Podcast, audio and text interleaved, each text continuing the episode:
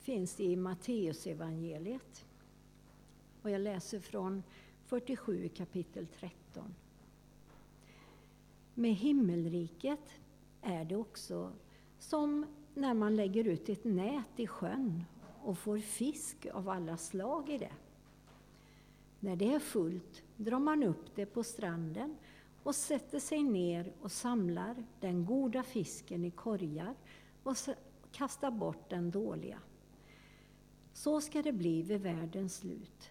Änglarna ska gå ut och skilja det onda från det rättfärdiga och kasta dem i den brinnande ugnen. Amen.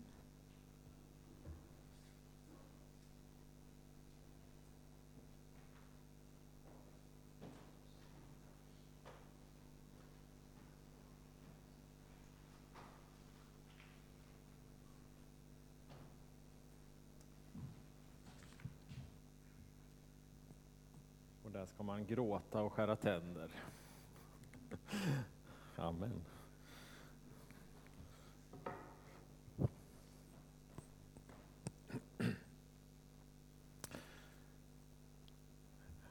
Vi tar en bön först tycker jag.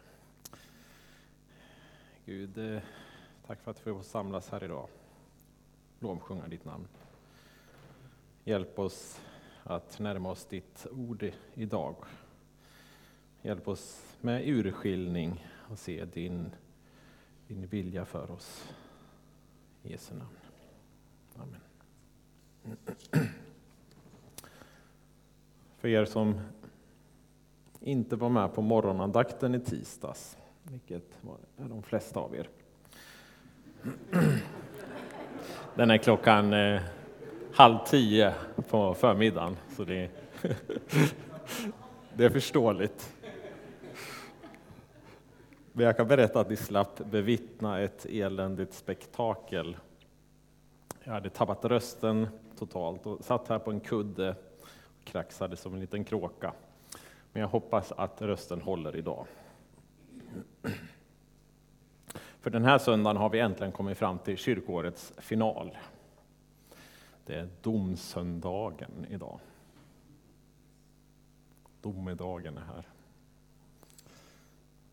Jag säger det lite skämtsamt, men visst låter det lite otäckt också?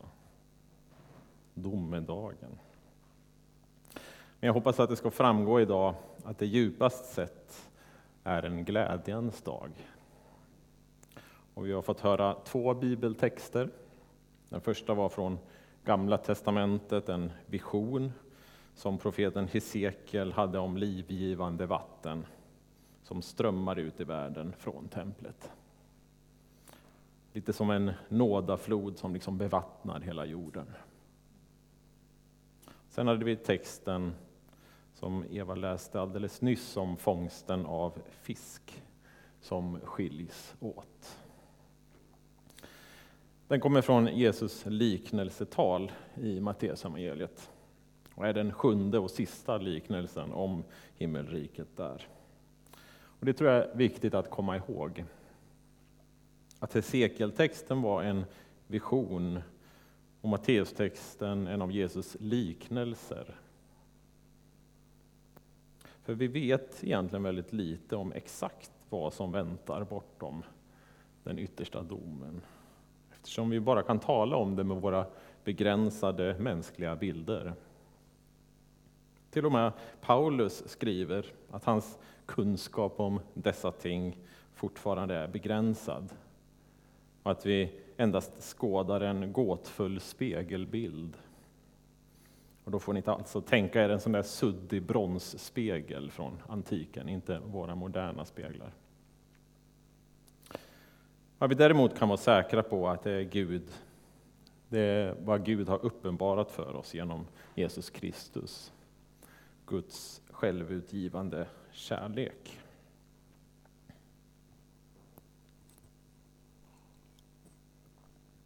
Men idag ska jag alltså försöka säga några ord om domen.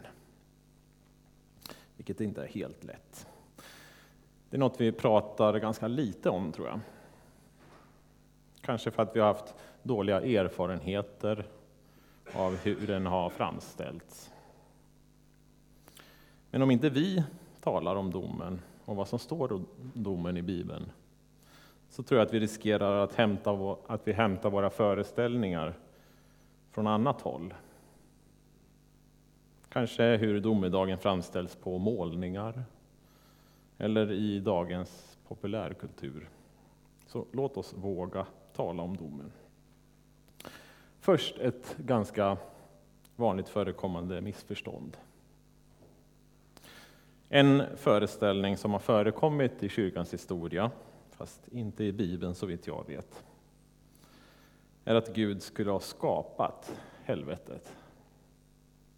Ungefär som Gud skulle ha förberett en särskild plats och tänkt ut en massa olika straff och plågor för människor. Vi läste ju till exempel nyss i Jesus liknelse om hur de onda skulle gråta och skära tänder. Då kanske någon tänker att detta gråtande måste ju äga rum någonstans. Och om Gud har skapat allt så borde han ju rimligtvis ligga bakom helvetet också, eller? Nja, då tror jag vi har dragit fel slutsatser. Roland Spjut, som några av er kanske känner till. Eh, han var min handledare och är teologilärare uppe i Örebro på ALT, tidigare Örebro Missionsskola. Han skriver så här i sin bok om Gud och allt annat, om just helvetet.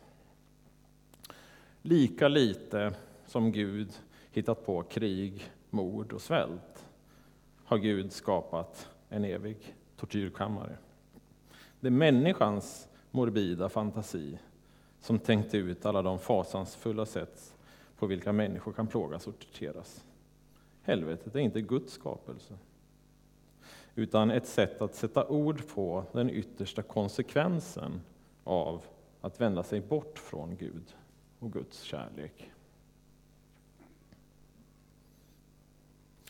Helvetet är inte Guds skapelse, utan ett sätt att sätta ord på den yttersta konsekvensen av att vända sig bort från Gud och Guds kärlek. Gud som är verkligheten själv. Det här tror jag är viktigt att komma ihåg. En grundinsikt i Bibeln är nämligen att Gud är skapad av himmel och jord.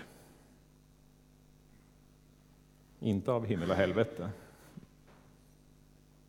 I begynnelsen skapade Gud himmel och jord, lyder första meningen i Bibeln. Så varför detta gråtande och skärande av tänder i Jesu liknelse? Om inte Gud har skapat helvetet. Vi kommer att återkomma till det. Men jag vill börja med den andra sidan av domen, den positiva sidan. Himlen, himmelriket, eller Guds rike.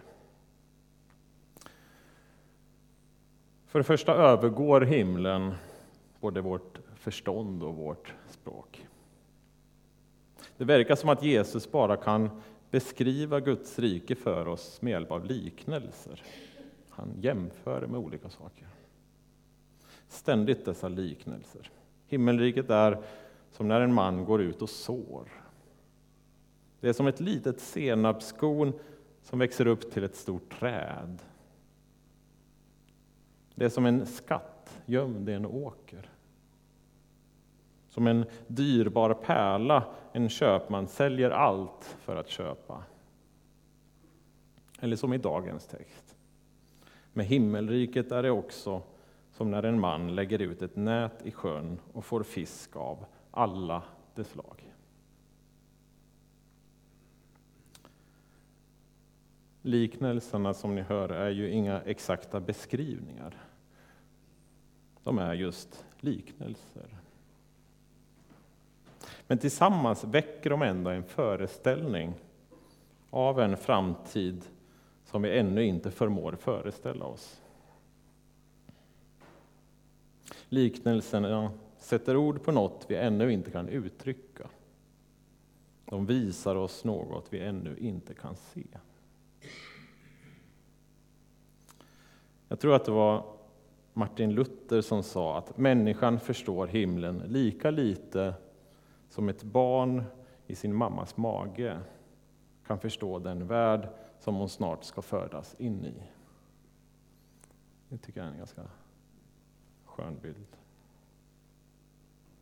På andra sidan såväl födelsen som domen väntar någonting nytt. I Uppenbarelseboken kan vi läsa att domedagen åtföljs just av en ny himmel och en ny jord. Allting ska förnyas och ställas till rätta, en gång för alla. Se, jag gör allting nytt, säger han som sitter på tronen. Döden ska inte finnas mer. Och ingen sorg och ingen klagan och ingen smärta ska finnas mer. Ty eftersom det som en gång var är borta. Domen är med andra ord något att glädjas över. Men, och det finns ju ett men, vi kommer nämligen inte ifrån det faktum att domen också för med sig ett djupt allvar. Alla har vi ett ansvar att förvalta det liv som just vi har fått. Paulus liknar oss vid byggmästare. Var och en måste tänka på hur han bygger, skriver han. Alltså hur vi lever våra liv. Vad gör vi egentligen av alla de gåvor vi får? Alla de talenter som vi fått att förvalta? Jag tror att jag inte är ensam om att ha försummat en och annan talent längs vägen, för att uttrycka det milt. Så det är kanske inte så konstigt om man känner en viss oro för att ställas inför honom som vet allt detta. Kristus är både sanningen och ljuset. Den sanning som avslöjar sånt som vi döljer. Och det är ljus som lyser upp varje mörk vrå i vårt inre. Det är ett kärleksfullt ljus, men ändå, det kan faktiskt vara rätt smärtsamt att inse hurdan man är egentligen. Kanske smärtan av att inse vad vi till sist gjorde av vårt liv kommer att få några av oss att gråta och skära tänder. Ja, jag vet inte. C.S. Lewis är en sån där person som jag ständigt återkommer till. Han är kanske mest känd för sina barnböcker om Narnia och lejonet om lejonet Aslan. Men han skrev allt möjligt från kristen apologetik till litteraturhistoria. Han var ju trots allt en professor. Fast idag vill jag läsa några citat från hans roman Den stora skilsmässan. En dröm om livet efter detta. Där han på ett fantasifullt sätt reflekterar kring de här sakerna. Och särskilt kring domens dubbla utgång. Den stora skilsmässan. Först ett citat om hur Lewis ser på himlen respektive helvetet.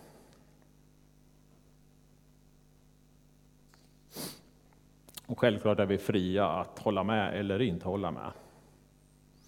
Så här skriver Lewis. Helvetet är ett själstillstånd.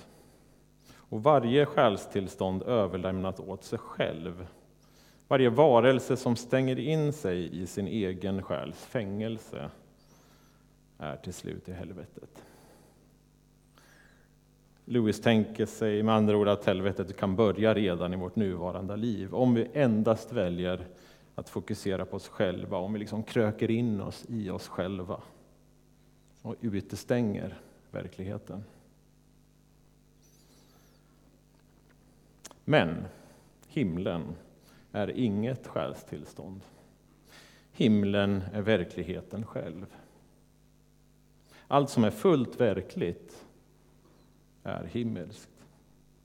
Ty allt som kan skakas kommer att skakas och endast det orubbliga kvarstår. För Lewis finns det alltså inget som är verkligare än himlen.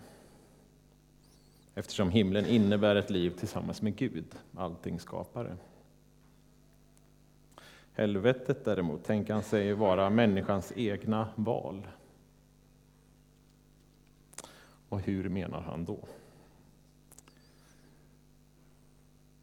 Jo, det finns till slut bara två slags människor, fortsätter Lewis. De som säger till Gud, ske din vilja. Och de till vilka Gud till slut säger, ske din vilja. Alla som är i helvetet väljer det sistnämnda. Utan detta egna val skulle det inte finnas något helvete. Ingen själ som allvarligt och ihärdigt söker glädjen kommer någonsin att mista den. Den som söker, han finner. För den som knackar öppnas dörren. Dörren är med andra ord endast låst från insidan av människans fria val. I den stora skilsmässan i den här romanen så föreställer sig Lewis helvetet som en värld där alla får allting som de önskar sig. Det är hans bild av helvetet.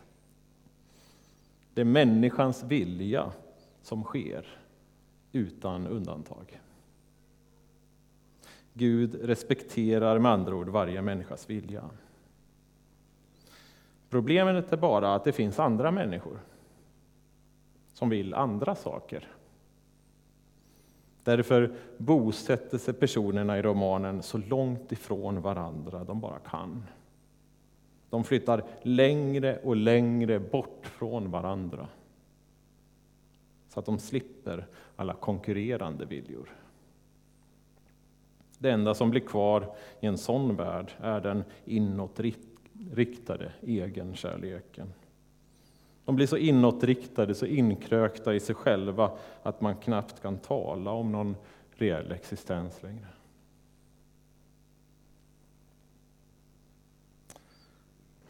En fördömd själ är så gott som ingenting, konstaterar Lewis genom en av sina karaktärer. Den är skrumpen, instängd i sig själv. Det goda slår oupphörligt mot de fördömda, som ljudvågorna mot öronen på de döva, men de kan inte ta emot det. Deras händer är knutna, deras tänder sammanbitna, deras ögon hårt slutna. Först vill de inte. Till slut kan de inte öppna händerna för att ta emot gåvor, eller munnarna för att mat, eller ögonen för att se. Det här är givetvis bara en roman. Det vill jag verkligen understryka. Det är Lewis sätt att reflektera kring domen. Men hans idéer är inte tagna ur luften. Han hämtar sina tankegångar från både Bibeln och kyrkans traditioner.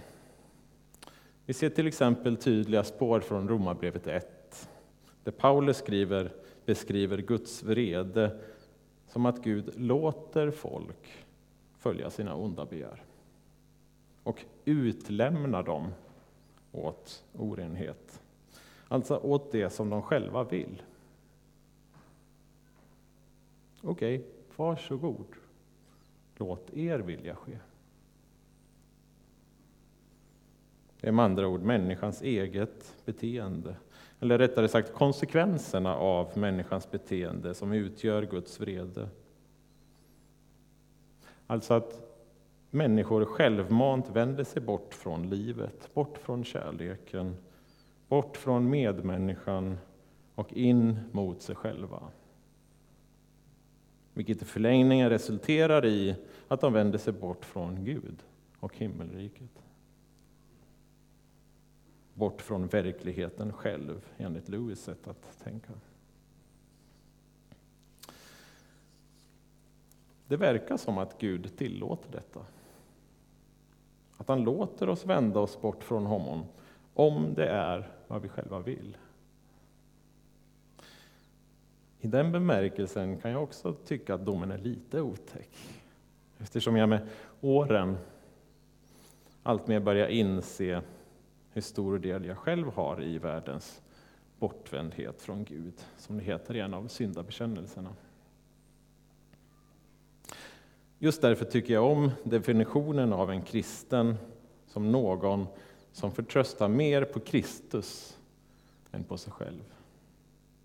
Alltså någon som litar mer på Kristi godhet än den egna förmågan att veta vad som är gott. På sätt och vis står vi fortfarande framför trädet som ger kunskap om gott och ont. Frågan är än idag. Vill vi bestämma själva vad som är gott och ont? Eller förtröstar vi på att Gud vet vad som är gott för oss? Adam och Eva väljer som bekant att äta av frukten, vilket blir starten på en ond spiral. Och när denna ondska breder ut sig, som ondska har en tendens att göra, så leder det i förlängningen till en syndaflod. Ni kan berättelsen kanske. Världen drunknar liksom i ondska. Men Gud har skrivit ett annat slut. Domedagen innebär att människans synd och ondska inte kommer att få det sista ordet. Gud älskar sina barn alldeles för mycket för att låta det ske. Han går hellre i döden än låter oss förgås. Det är som om Guds kärlek svämmar över när Jesus låter sig korsfästas. För mig är korset det främsta beviset på Guds kärlek. Det blir liksom konkret. Han har dött för vår skull. Och när en av soldaterna sticker sin lans i Jesus döda kropp så berättar Johannes att det kommer ut både blod och vatten. Det är inte i första hand någon fysiologisk observation, snarare teologisk. Vattnet, livets vatten, är ett genomgående tema i hela evangeliet. Så det är som om Jesus offerdöd öppnar slussarna för Guds förlåtelse att flöda fram och ge liv åt alla som kommer för att dricka. Denna nådeflod påminner oss om Hesekiels fantastiska vision. Om vattnet som tränger fram från templet. I visionen förvandlar Guds nådaflon Döda havets livlösa vatten, saltvattnet, till färskvatten. Där detta vatten rinner ut blir allt vatten friskt, skrev Hesekiel. Där floden rinner ut kan allt leva. Precis som i skapelseberättelsen förvandlar vattenkällan död ödemark till livfull grönska. Med träd vars frukt ger föda och blad ger läkedom. Jesus, han gör anspråk på att vara detta tempel. Kristi kropp från vilket livets vatten tränger fram. Den som dricker av det vatten jag ger honom blir aldrig mer törstig, säger Jesus. Och det vatten jag ger blir en källa i honom med ett flöde som ger evigt liv. Och till sist ska jag avsluta här. I Uppenbarelsebokens och Bibelns allra sista kapitel möts vi av den här bilden. Han eh, visade mig en flod med livets vatten, klar som kristall, som rann från Guds och Lammets tron. Mitt på den stora gatan med floden på ömse sidor stod livets träd som bär frukt tolv gånger om året och ger sin skörd varje månad. Och trädets blad är läkedom, läkemedel för folken. Och ingen förbannelse ska finnas mer. Guds och Lammets tron ska stå i staden och hans tjänare ska tjäna honom. De ska se hans ansikte och de ska bära hans namn på sin panna. Och det ska inte bli natt mer och ingen behöver längre ljus från någon lampa eller solens ljus. Ty Herren Gud ska lysa över dem och de ska vara kungar i evigheters evighet. Det här är den verklighet som Gud har förberett åt alla som vill ta emot den. Åt dig som önskar att Guds nådaflod ska skölja över även dig. Eller som vi uttrycker i vår syndabekännelse. Rena mig, Gud, så blir jag ren. Hela mig, så blir jag hel. Dra mig till dig, så får mitt hjärta ro. Det vill jag be om. I Jesu namn. Amen.